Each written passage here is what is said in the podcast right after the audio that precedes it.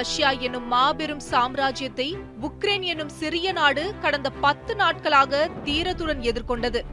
America மற்றும் ஐரோப்பிய நாடுகளின் நாட்டோ குழுவில் உக்ரைன் இணைவதுதான் இந்த போருக்கான முக்கிய காரணம் என கூறப்பட்டது.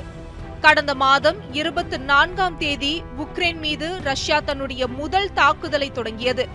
அதற்கு அடுத்த நாளே உக்ரைன் தலைநகர் கீவை ரஷ்யா கைப்பற்றியது. அதேபோல் உக்ரைனின் மற்ற பகுதிகளையும் ரஷ்யா அடுத்தடுத்து கைப்பற்றியது.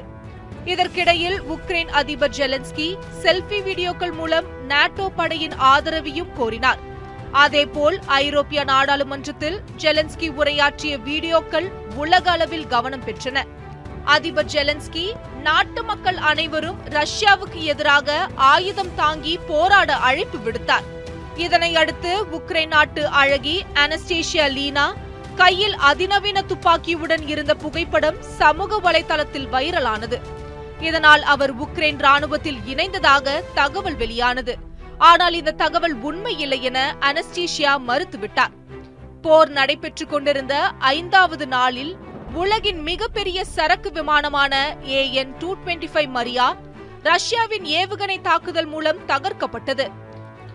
உக்ரைன் மீதான ரஷ்ய தாக்குதலை கண்டித்து சர்வதேச கால்பந்து குழுவான ஃபிஃபா மற்றும் யுஇஎஃப்ஏ அமைப்புகள் ரஷ்ய கால்பந்து அணி உலக அளவிலான தொடர்களில் பங்கேற்க இடைக்கால தடை விதித்தன. ரஷ்யாவுக்கு எதிரான நடவடிக்கையில் அமெரிக்கா உள்ளிட்ட ஐரோப்பிய நாடுகள் மேற்கொண்டன. இதனை கண்டிக்கும் விதமாக ரஷ்யா தன்னுடைய ராக்கெட்டில் இந்தியாவை தவிர்த்து மற்ற நாட்டு கொடிகளை மறைத்தது. அதேபோல் சர்வதேச விண்வெளி ஆய்வு மையத்தில் அமெரிக்காவுடனான அனைத்து உறவுகளையும் துண்டிப்பதாக ரஷ்யா அறிவித்தது. உக்ரைன் ரஷ்யா இடையே போர் தொடங்கிய சில நாட்களிலேயே அங்குள்ள மாணவர்களை மீட்க பிரதமர் மோடி ஆபரேஷன் கங்கா எனும் திட்டத்தை செயல்படுத்தினார். இதன் மூலம் இந்திய மாணவர்கள் மீட்கப்பட்டு வருகின்றனர். போர் சூழலில் மாணவர்களை மீட்பதே கடும் சவாலாக இருந்த நிலையில் தேராதூனை சேர்ந்த மாணவர் ரிஷப் கௌஷிக் தனது செல்ல நாய்க்குட்டி இல்லாமல் உக்ரைனை விட்டு வெளியேற மறுத்துவிட்டார். பின்னர் மாணவர் ரிஷப் உட்பட பலர் தங்கள் செல்ல பிராணிகளுடன் தாயகம் திரும்பினர்.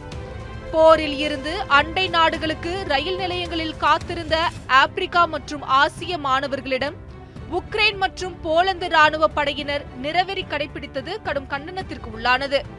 நாட்டின் பாதுகாப்பு என கூறி உக்ரைன் மீது ரஷ்யா தொடுத்த போரால் சாதாரண மக்களின் பாதுகாப்பு பறிக்கப்பட்டு வாழ்வாதாரம் கேள்விக்குறியானது என்பதே உண்மை.